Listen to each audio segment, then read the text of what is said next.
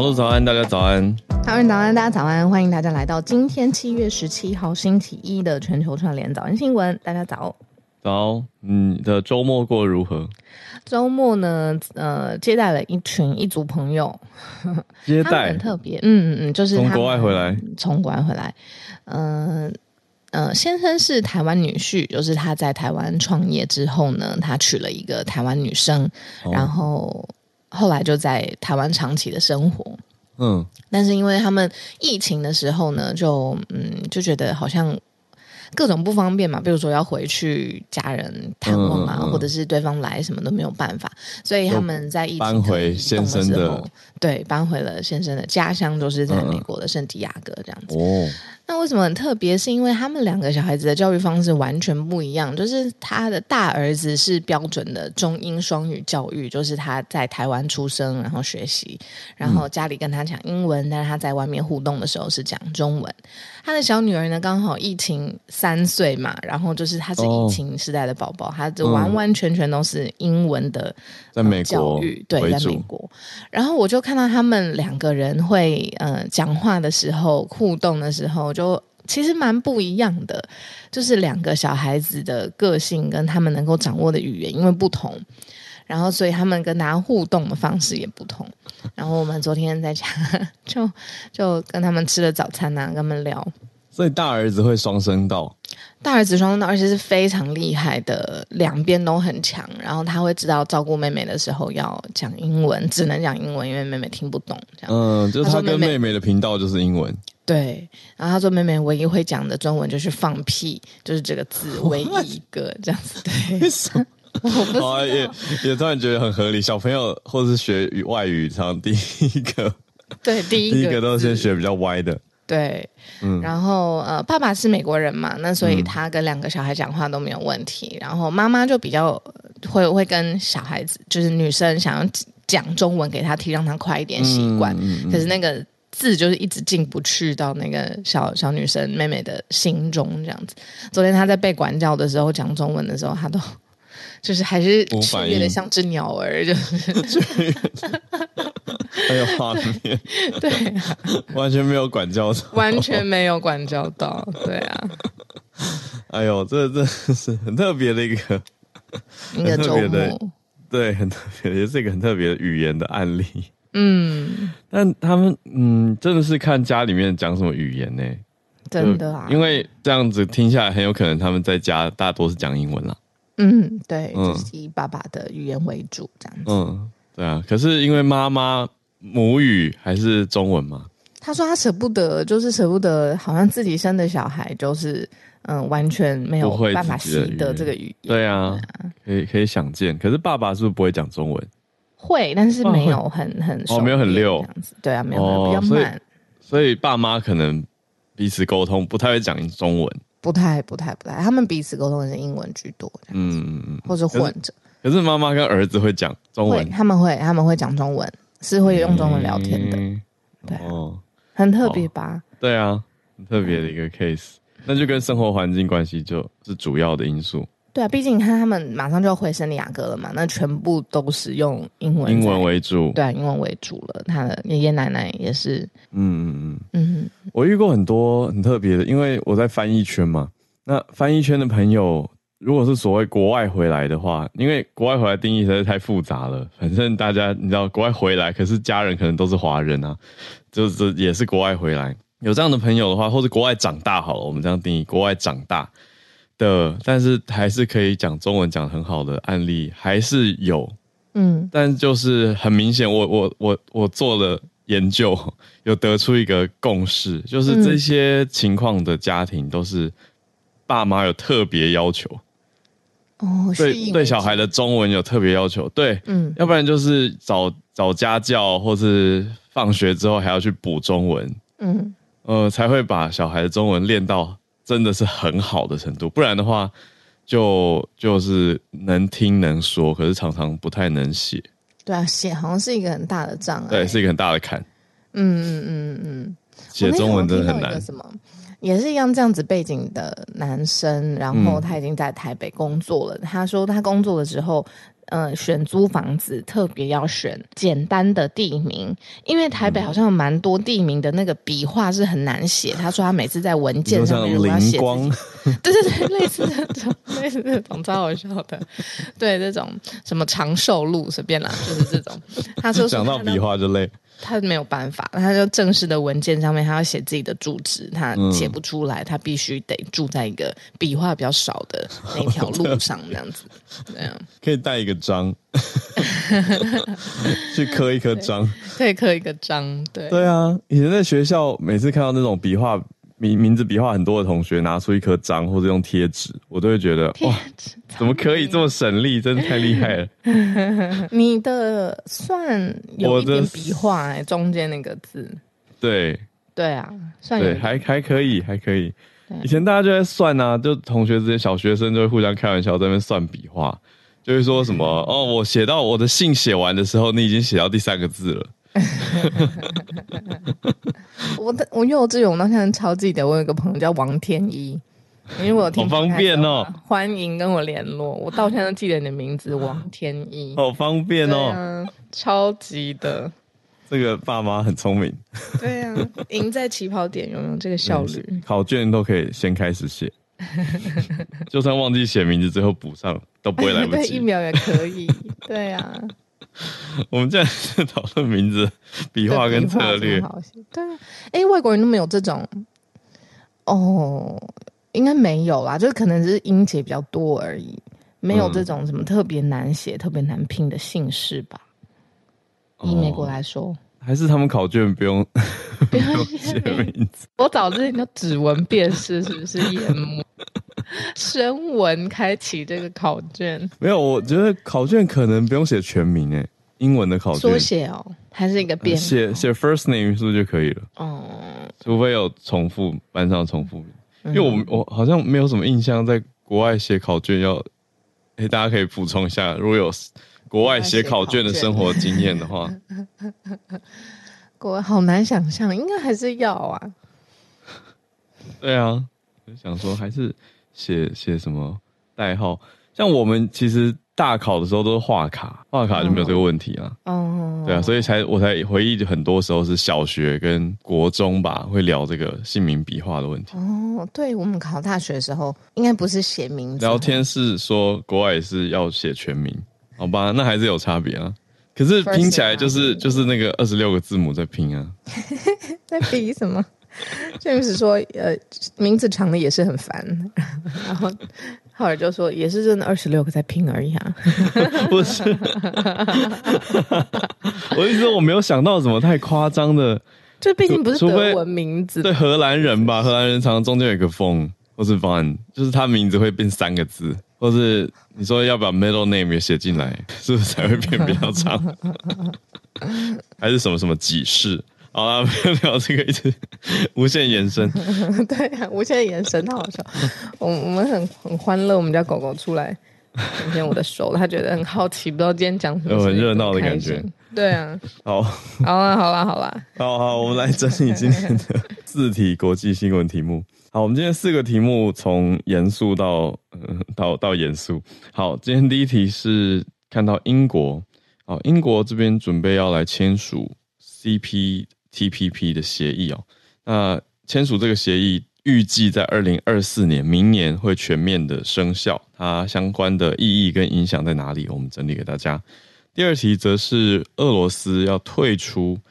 嗯黑海谷物协议的消息已经放出来了，应该说黑海谷物协议即将要届满，但是俄罗斯还没有什么回应，看来有可能应该是要退出哦，那会冲击到全球谷物的供应，这个影响是蛮大的，跟民生有关。第三题则是 Elon Musk 他的 A I 新公司叫做 X A I， 这个我们之前有在早安新闻讨论过名字，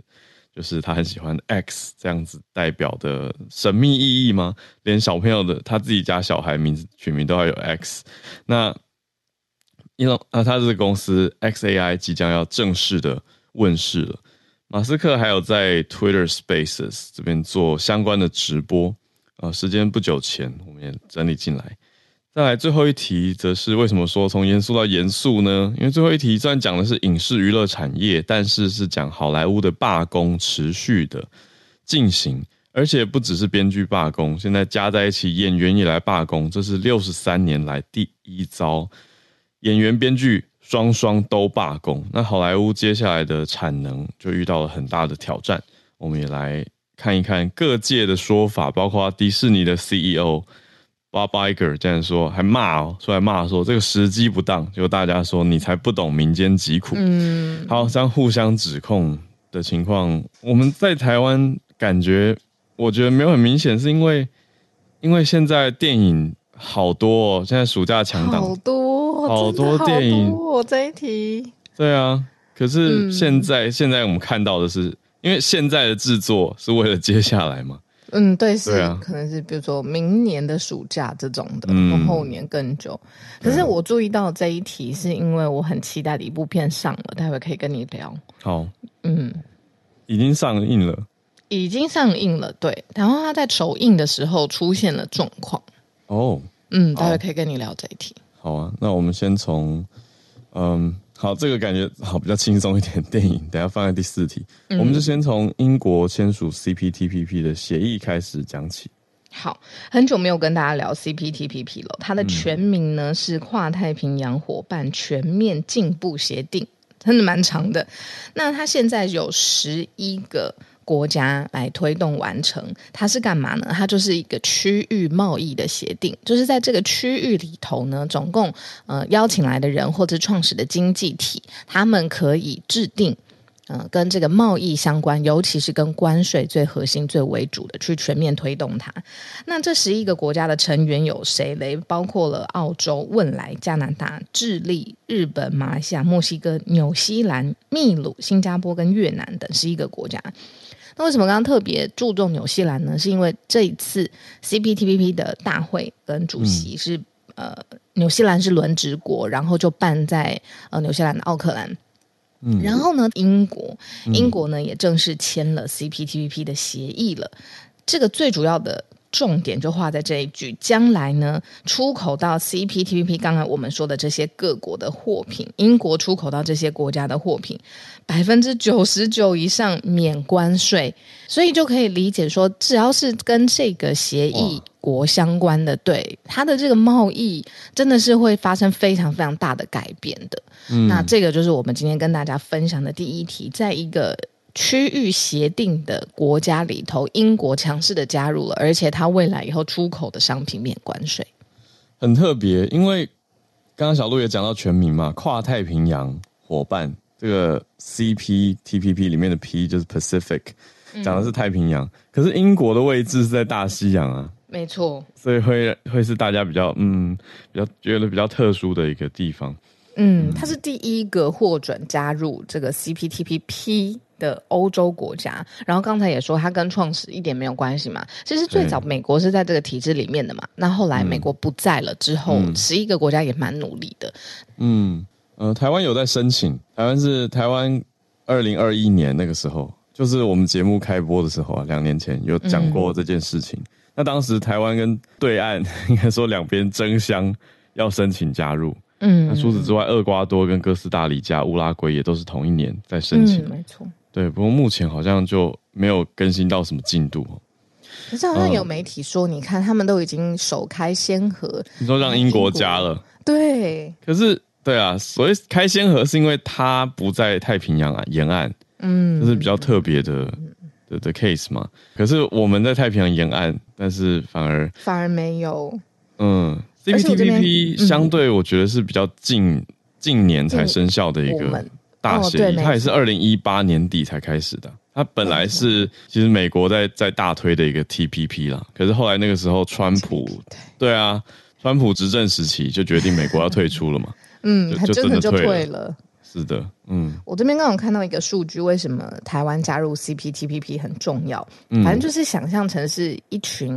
呃，完全可以针对贸易进步去制定规则的一个团体，一个贸易联盟的概念。对，没错。嗯，那是因为整个 C P T P P 的十一个国家刚好占台湾贸易额的 百分之百分之二十五，然后双边投资也占了百分之二十五，所以就是其实是蛮蛮重的一个比重、啊、嗯, 嗯，对啊。 C P T P P 其他我们邻近国家或者我们讲亚洲好了，有哪些成员？有日本、越南、文莱、马来西亚、新加坡，这些都是离我们很近的。嗯，但韩国其实也不在里面，如果讲太平洋沿岸的话。对，那还有一个主要贸易伙伴美国也不在里面嘛，我们刚刚说、嗯、不过这个题目我会一直回想到我很多年前参加学生外交相关的组织的时候、嗯、那个时候我参加的是跟 A P E C 相关的模拟 A P E C。 嗯, 嗯、啊、大家可能听过模联嘛，模拟联合国，嗯，那个 Model U N， 那我参加的是 Model A P E C。 那那个时候 T P P 就是热题，热题，对，真的，对啊。可是那个时候我们也会一直看说啊，你知道，因为在 A P E C 里面，我我当时是因为参加的活动，我是代表越南，后来实际、嗯、呃实际去参加青年活动是去俄国嘛，嗯嗯。那我们那时候就一直觉得，内心就一直想说，为什么俄国会在 A P E C 里面？后来看地理位置，的确它也是有沾到太平洋啦，对吧？对啊，对啊，我们那时候就有点开玩笑说，哦，它就是边没有说说蛮山，它地理面积又很大，嗯，就是海岸线沿太平洋的面积又其实蛮蛮长的，所以好像又不能说什么，就是海参崴嘛，就是最东边的城市。嗯，可是那个时候我们就会开始去想说，哎，对啊，就是连很多太平洋沿岸的它两边都要，比如说俄国就是欧洲那边也要，然后亚洲这边也要。嗯，但以现在这一题来说，就会想到英国是完全没有沾太平洋，还是纳入。你看有些时候这种国际的，你说联盟也好，或者是成员，其实规则也是自己制定的，方向目标要往哪地方走也是。那既然是人为制定，就一定会嗯有额外的空间或例外，或哦首开先河，这个其实都是人类组织会有的特性啊。嗯，对啊，小时候就会觉得哇，不是联合国这种然后跨国际的就超级神圣庄严不可侵犯、嗯嗯、也是还会有很多问题。对对啊。那英国现在的情况进度是说七月十六号已经在 C P T P P 的部长会议签署加入，那就等英国的国会审查还有政府批准就会通过了。这个是我们，因为其实也跟跨太平洋很有关系。那这个也是，是啊、对、啊，你看跟其他国家的贸易，英国之间，那会不会两三层之后影响到台湾呢？这个国际贸易也是层层叠叠，会就是接续的影响的。嗯，很大的一个点。为什么英国会这么积极来洽签加入呢？是因为英国是全世界第二大的服务出口国，就很多服务商。我想应该是包括网络的服务吧，就是这些内容要送出去，所以这出口签署 C P T P P， 刚讲到说英国出口到 C P T P P 各国的货物，接下来 百分之九十九 多都可以免关税，所以对英国的帮助会是很大的，对他们的贸易竞争力跟出口能力是有很大的助力。好，第一题帮大家整理到这边，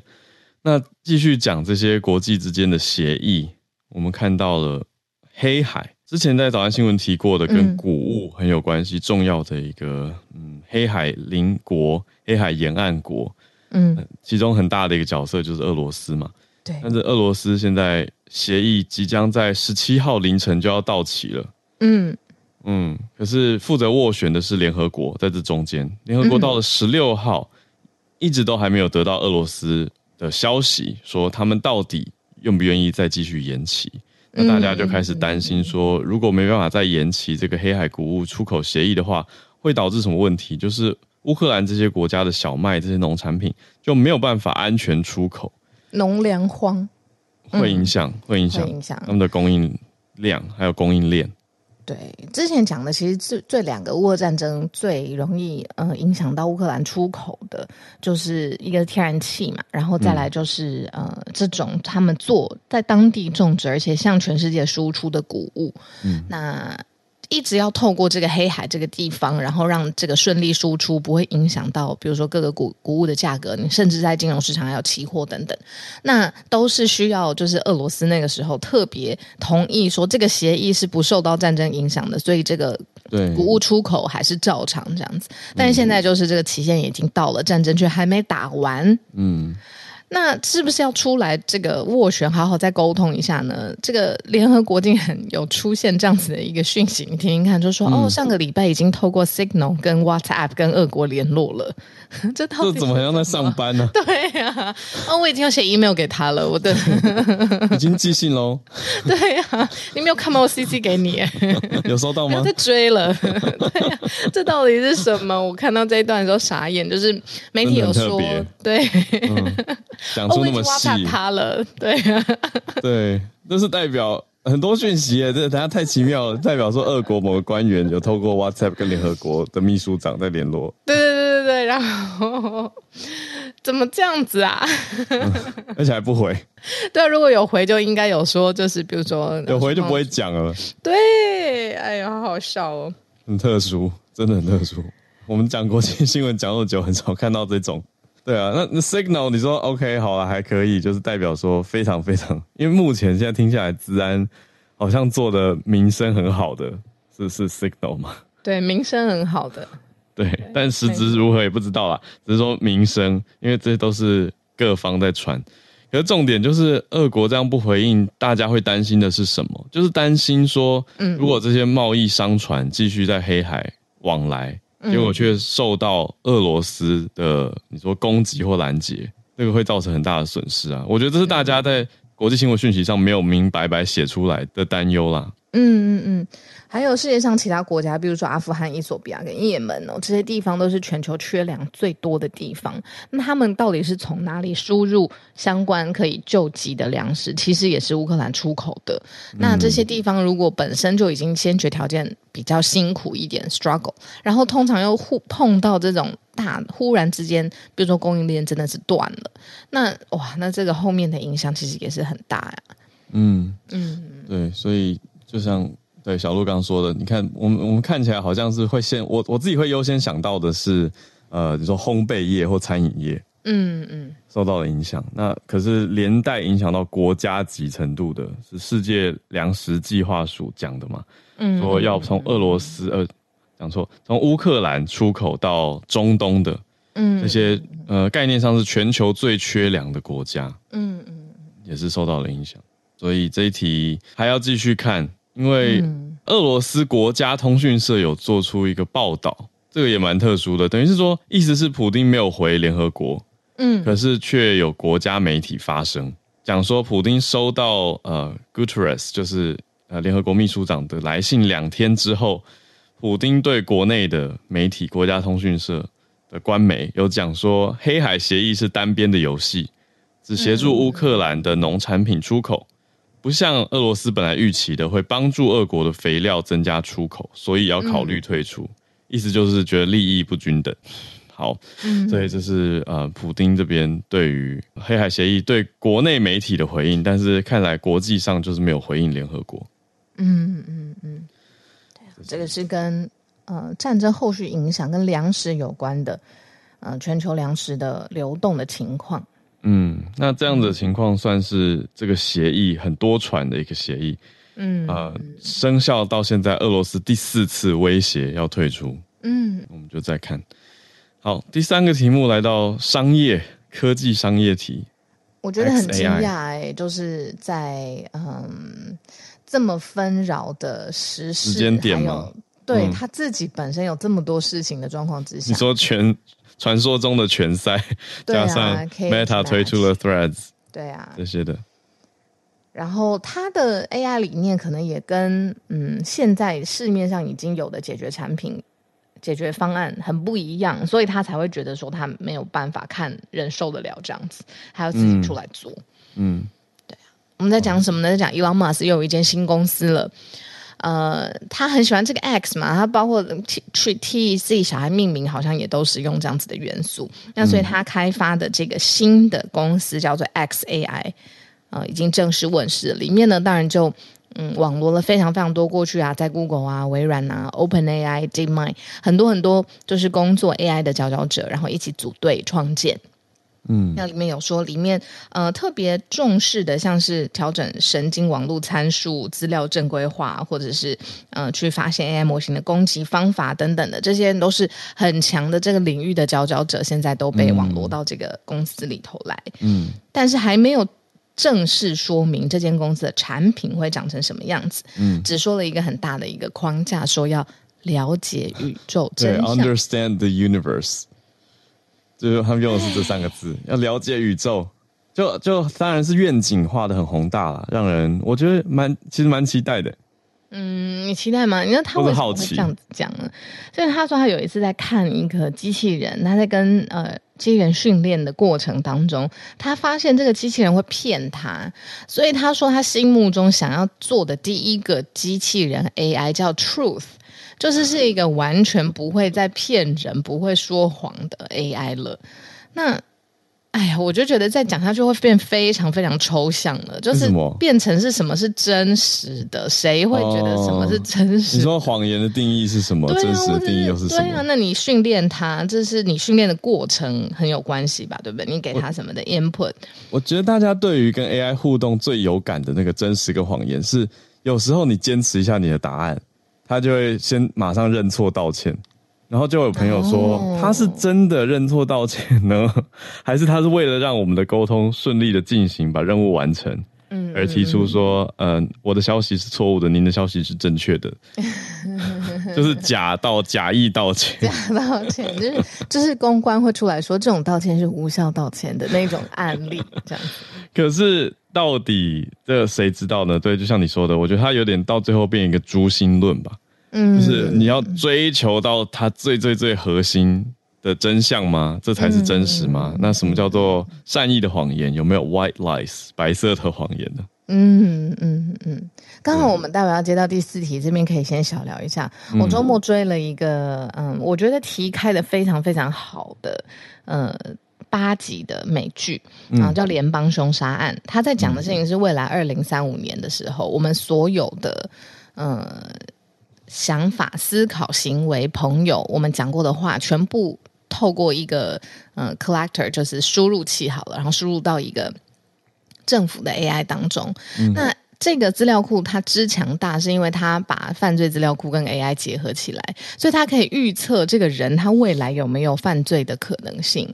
就很像关键报告，非常非常像关键报告。其实它太真实了，因为这个现在是可以做得到的。嗯，他所有的警察出去，你去查嫌犯，或者是呃联邦调查什么做呃卧底什么的，资料库就会显示一个预测吗？对，预测。然后还有就是你说的话什么的，所有人身上都带着一个那个像是录影的摄像头，那个叫什么 video cam， 对，呃、然后去记录这个所有所有日常生活中的一切，然后透过 A I 去判断你未来可能犯罪的可能性，这样子。嗯，然后它里面讲了一个很特别的呃前提，就是这个国家之所以当初会让这个系统上线，它有一个前提是这个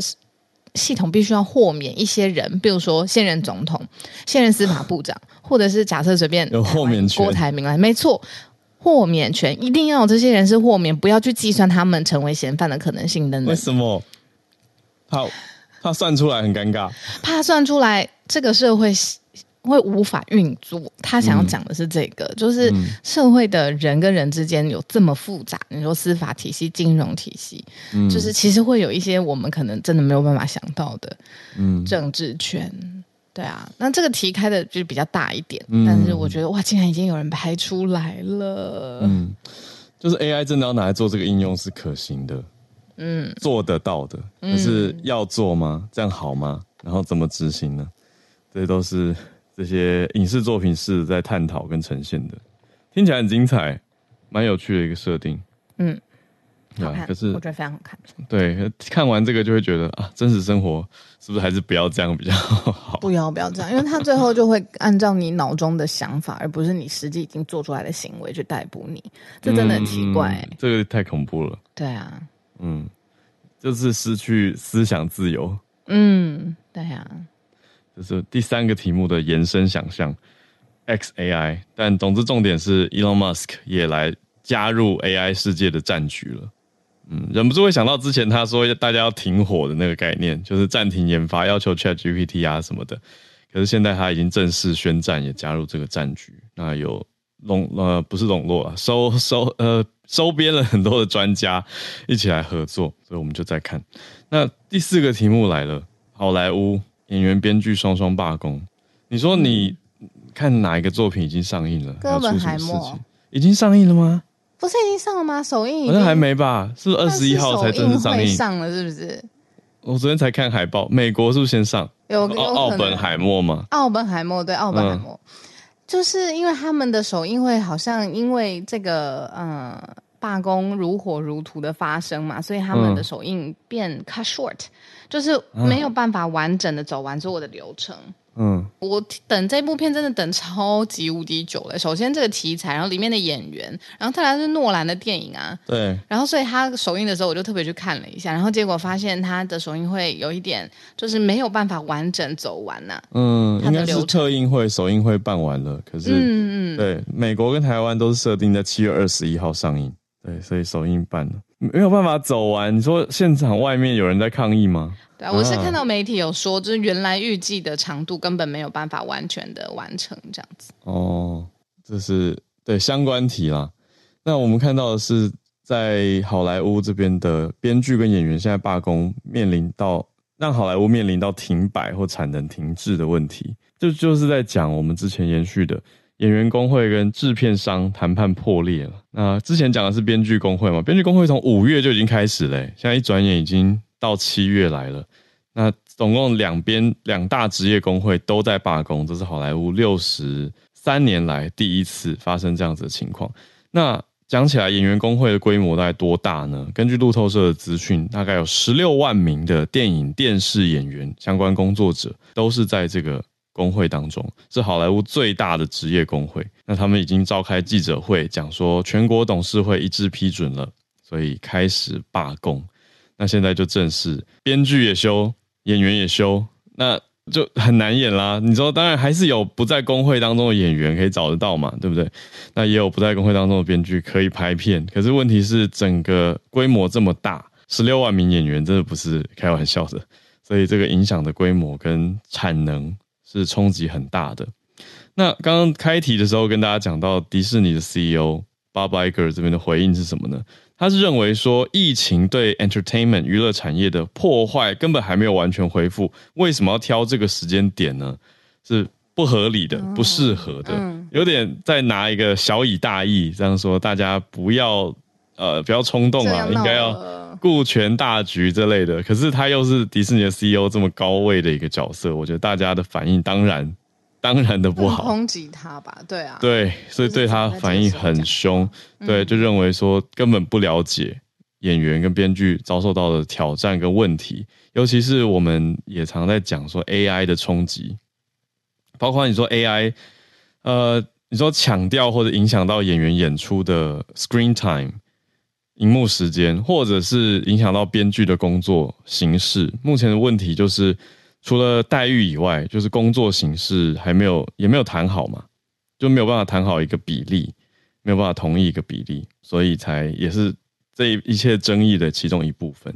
但是对于这相关的 A I 到底是不是会抢到演员跟编剧的饭碗这件事情，专家讲的倒是蛮中性，可是我觉得冷冷的。专家就是说 A I 科技的发展不会回头，嗯，所以意思是也只会越做越好啊，嗯，就是你说用 A I 技术去做演员的那种表情，对、啊，本来是哭脸，把你做成笑脸、嗯、都看不出来，改变嘴型、数位替身都可以应用，而且很多片其实也已经用过了，像是我们讲玩命关头，上次有聊到嘛，对，对啊，这就是可以用是可以用，但是给演员的。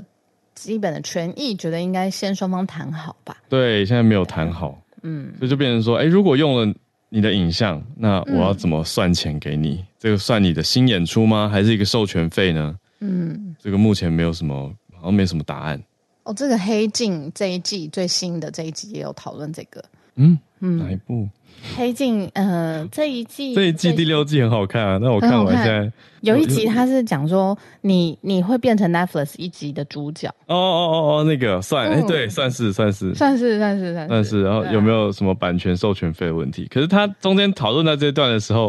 哦，我们不爆雷，大家大家自己去看。我只讲简单的，就是我觉得那边讨论他有点用一个简单的答案带过去，意思就是说。我们他想要表达的是，人类很多时候我们已经被卖掉还不知道，嗯、就是我们签的这些服务协议，很早就对啊，就是我们用任何新的 app 或任何新的服务，你说旧的也好，偶尔会更新嘛，常常有什么 policy update， 然后就寄个 email 给你，然后一点开就哦两千页，然后就就就不会去细看了，或者是那种一开始的同意协议书，大家还还会要求你要滑到底才能按同意，可是大家也是。瞬间滑到底啊，那这个会是一个问题。所以我们上次在早安新闻几题有讲到 explicit， 我觉得是很大的一个关键词，就是有对特别一些重大的决定的，嗯，你要让用户很明显的知道，或者再多按一层确认，嗯、明显的对，而不是说藏在所谓的藏 quote unquote 藏在协议里面，藏在几百页、几千页里面。欸，这个我立刻我们早安新闻讲完隔一天吧，我就是用那个 Google 聊天机器人 Bard，嗯，然后我有看到 explicit， 嗯，我有看到它的 explicit 的 agreement， 就是它会特别拉一个对话框出来，然后那个对话框就是只有要问我的那一个问题。哦，那真的很清楚。对，然后不是那种你知道要滑到最后面，然后说这是英文谁看懂啊？那种没有。如果你按了否定或不要，就会没办法使用吗？哎，好问题，哎、欸。嗯，没有没有没有，我不知道这件事，我不知道。哦 okay，嗯，哦，好问题，就是如果这么 explicit， 如果那种威胁性的，对啊，嗯嗯，对啊，那那会不会也是一个法律攻防的点？好，所以这是综合下来啦，就是现在的国际时事，包括连娱乐产业跟科技发展之间，还有制度的规定，大家之间的协商、冲突、问题，还蛮多的。对，好。那我们准备来接近全球串联的时间。我先邀请我们东京听友常常来串联的翠翠，翠翠早安。啊，早安小兔早安。因为我们今天也刚好提到 A I 嘛，其实真的 A I 现在超级好用，嗯、我最近非常喜欢 ChatGPT， 但是呢 A I 真的能做所有的事情吗？嗯，最近在日本的一个新闻可能反映 A I 其实有它的局限。就是嗯，在日本的三重县，他们在嗯三年前有导入了一个就是 A I 的儿童虐待评量系统，然后他们就是利用这个系统，嗯，他们把他们之前就是以前用那个纸本做的，就是这些嗯评量表，就是他们接受通告的时候评量表大概有一万多则，就是把它输入了这个 A I 系统。那嗯，当如果说有就是小朋友他就是他们接获有小朋友被虐待的话呢，他们就会去做访查访查，然后他们访查的时候呢，就会先确认一下小朋友没有受伤，然后还有就输入说，哎，他什么可能为为什么可能会遭到虐待，然后 A I 系统呢就会根据他们嗯曾经就是这一万多多则的案例去判断说，现在这个小朋友他可能。需不需要紧急受到保护，或者是说他目前还可以这样子，然后利用利用这样的系统呢，就是帮助这个所谓的就是社福机构的人员去判定这个小朋友。因为其实说老实话，日本他们有一个困境是，嗯，比较怎么讲，年长的有经验的这些社福人员，他们就是退休或是离职。嗯、那实际上呢，嗯、呃，现在大多数的社福人员可能都是比较偏向年轻，没有经验。所以他们才想要希望是透过这一个系统，就是等于说是这个系统本身就是一个怎么讲经验老道的，就是社福人员，他们就是这样讲，然后利用他们来判断。嗯、可是很可惜的是，就是因为这个系统，在今年五月的时候有呃三重县有一个小朋友，就是疑似就是从桌子上面跌落到地。然后就死亡。那他其实在去年的时候就已经呃就是他们有接获通报，就是小朋友疑似遭到虐待，可是当时社福人员他们去访查的时候呢，也是透过这个系统输入嘛，那个系统判定说这个小朋友可能嗯、呃、就是暂时不用怎么讲就紧急就保护这样子，然后大概是、嗯他说他们好像判定出来是 百分之三十九 左右吧，而且再加上当时社福人员去的时候呢，呃，访查的时候觉得妈妈很配合，就是社福人员的调查，他们就觉得，哎、欸，好像应该暂时就是先不用就是接受保护这样子。嗯，可是其实这小朋友他们从去年七月开始就已经没有去上幼儿园，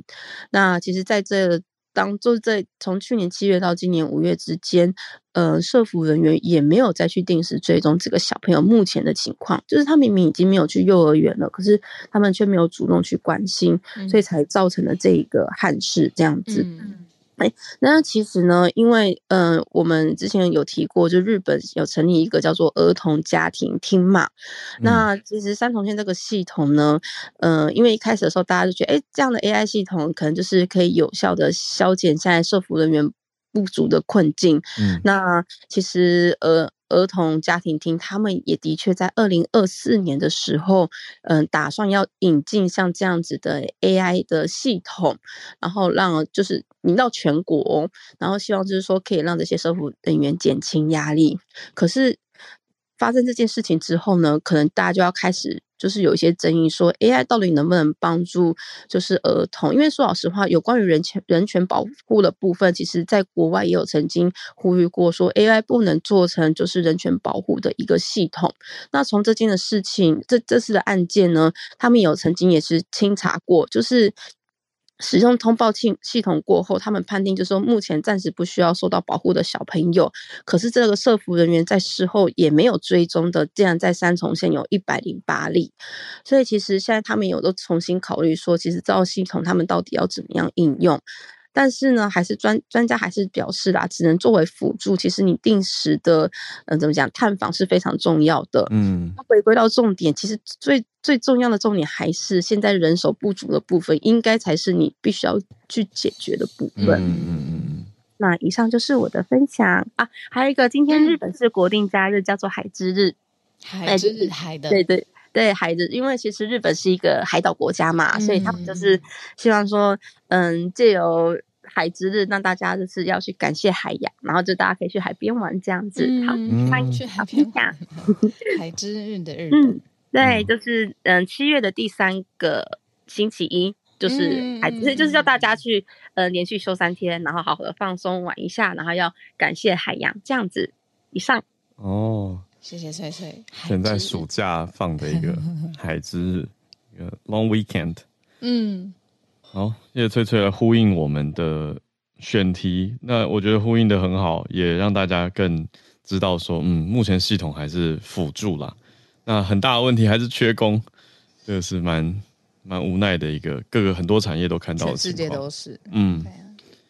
好，那谢谢翠翠，我们来继续连线，跟南加州的 Charlotte 连线。Hello，Hello， hello, 小鹿早安，哈瑞早安。我不晓得我的环境有没有很吵，很热闹，在游泳池畔，小朋友在玩水。海之日，对，海之日很呼应翠翠讲的，因为加州很热呀。Yeah, 因为刚刚大家讲到这个定型化契约，然后滑到最后一页，对这个，对，然后我就想说，嗯，忍不住上来讲一下法律小常识这样子。嗯，就是。嗯呃，因为那个都是所谓定型化契约，我们其实去银行去所有，不是只有 App 的申请，我们去所有的服务，它前面都会有所谓定型化契约嘛。嗯，那这个定型化契约其实都是这些公司找这些律师事务所，已经把所有他们觉得很重要的权益跟他想要呃防止的 liability， 然后他想要呃进行的对他有利的事项，他都放在里面。嗯、那在台湾的民法里面，其实这个叫定型化契约，通常定型化契约对消费者都是不利的，因为都是公司设计的嘛。嗯，然后 bargaining power 也是公司的 bargaining power 比较大。bargaining power 呃一大一小的情况下，大家会觉得小虾米好像很难对抗大鲸鱼，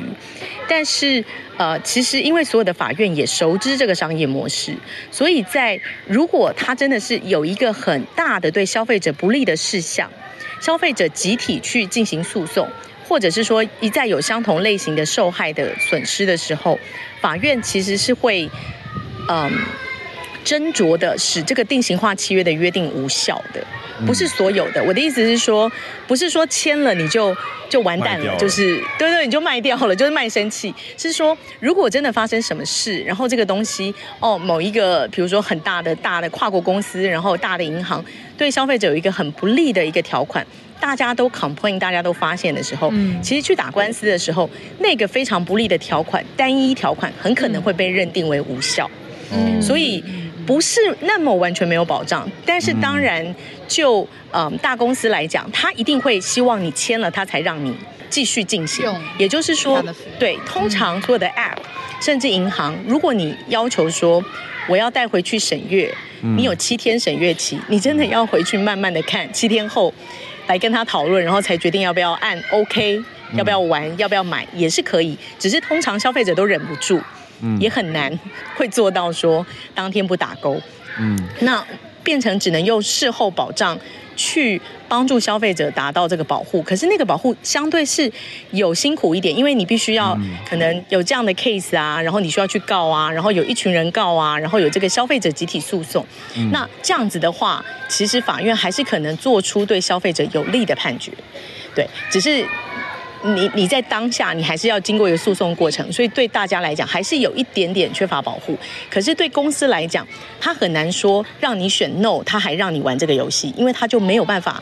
呃，就是去 clear 他的 liability， 他没有办法说好像把他的、嗯、所谓他的责任啊，玩你你玩这个东西玩这个游戏，如果有造成个人的财务损失什么健康你是知悉什么，如果你没有签你说 no， 他一定不会让你玩，对，他一定不会让你下载，不会让你玩，不会让你进行、嗯、对，那所以我刚刚就是听到大家在讲那个，就跟大家呼应一下、嗯、然后因为要上来的关系，虽然我没有因为我在游泳池畔没有办法很认真的准备新闻，但是我还是看了一个法律的一个算头条吧，就是呃后续有有后续报道，我可能再上来跟大家分享。原则上是呃在星期五，美国这边的星期五，呃美属的维京群岛，我不知道大家熟不熟不熟悉，在加勒比海有一些岛，然后有一个叫 Virgin Island，、嗯、然后他告了美国最大的银行 J P Morgan， 呃有一个 sex trafficking， 呃有一个这样子的诉讼，然后它的金额是高达一百五十个 million， 也就是一点五亿美金，然后还有四千万的这些损害赔偿。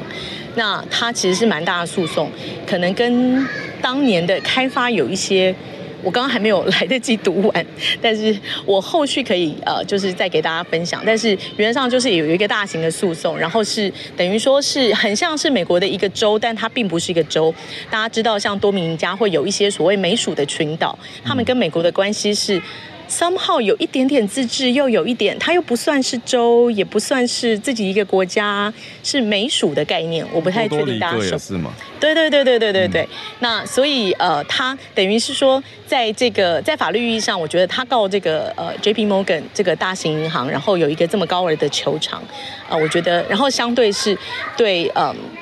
sex trafficking 跟一些啊、呃、人权民权保护相关的诉讼，但是在细部的资料，我可能需要再读，下一次再跟大家分享。嗯，嗯好。Yeah.谢谢 Charlotte， 今天 Charlotte 的这个分享我觉得很意外，是聊天室大家听到说那个背景的声音，生活感，然后精神大振，或自己到了自己的梦幻乐园，自己在非常有暑假的感觉，玩起来了，有真的，对，旁边有很多小朋友在玩水，真的非常欢乐，M B M Summer 气氛。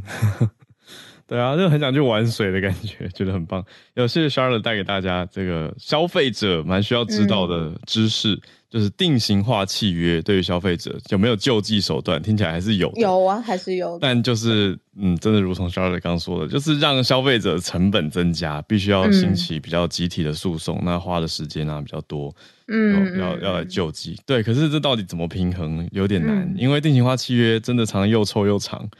不是那种说哦，我今天比一般人多耐着性子看个五分钟就会多看出什么端倪，真的很难。就是那大型的法律事务所写的，嗯、而且字很小，看懂呢，字很小，而且字很小，通常字很小，很小然后字体也不友善，然后页数很多。对啊嗯对啊、它不是为了要让你读的，它是为了要让你不想读。对，真的，真的是这样，叹了一口气，真的、啊、消费者弱势的感觉。对，可是还好有相对救济的手段啊，等于是说法律在这方面，因为也不能不让公司有制定这这相关的东西嘛，所以变成说可以要求他们要 explicit， 要很鲜明的提问。可是在此之前或在此之外的话，就是还是公司有这个设计，消费者同意也是某种协定啦，只是提醒消费者要多多注意自己的资料使用。好, 好那剩下时间因为一点点，我知道翠翠有一个新的想法想要跟就是大家分享，就是我们刚刚之前张晨就是浩小说讲过的有关于那个呃日本的推特的会师出走到那个微博，对，结果呢果然已经被就是辱华了。那就是呃再简单来讲，就是有一个因为叫做 Komori 的会师，他也是到那个微博嘛，因为他们其实微博的就是官方他们有就是推荐一个日本会师的一个名单，那大家就会去追踪，而且他在短短的三十呃短短几天就有三十万的粉丝。可是呢他在前几天遭到辱华，是因为他就用日文写了一句晚安，就是おやすみなさい，然后他就被出征说你在用中国的就是微博，你应该要用嗯、呃、中文讲晚安，结果就是开始就对就开始演上，然后就有两派人在那边做吵，就是那边吵，结果会师就是有点被吓到不堪其扰，他就决定要回到推特，然后他就把微博的账号删掉，然后他就在对他就在那个推特上说嗯、呃，他觉得好像在微博有点难经营，所以他决定删掉微博，就是回来就因为一句晚安，对，就因为他用日文讲了一句晚安，然后就是中国网民就觉得你应该要用中文说晚安，对，然后结果呢小粉红当然是不肯善罢甘休，又到了推特剧去攻击他。好，这是可以反映我们上次讲的就是日本的会师到了微博还是很容易被辱华的。以上。嗯嗯嗯，好，谢谢翠翠。我记得那天翠翠讲完以后、嗯、我们还有听到林氏的补充跟不同的角度、啊、我就觉得很很丰富。那今天马上又有一个追踪，就觉得啊真的是商业跟政治要很小心很小心然后一句晚安就这样，我觉得真的也是吓到。好，所以总是能够超乎我的想象谢谢翠翠的补充对不对？谁想得到啊，对不对？因为我也是我也是可能会发晚安的人所以我就觉得很危险如果我用英文写 good night 会不会被被出征？会吧会吧会吧，对啊，这个会的会的，对不对？小心，真的。所以啊好啦，作为我们今天的结尾，一个新闻的后续追踪，让大家看到这样的现象、嗯、那我们就明天早上继续跟大家保持串联啦。好啊，明天见。明天见，大家拜拜。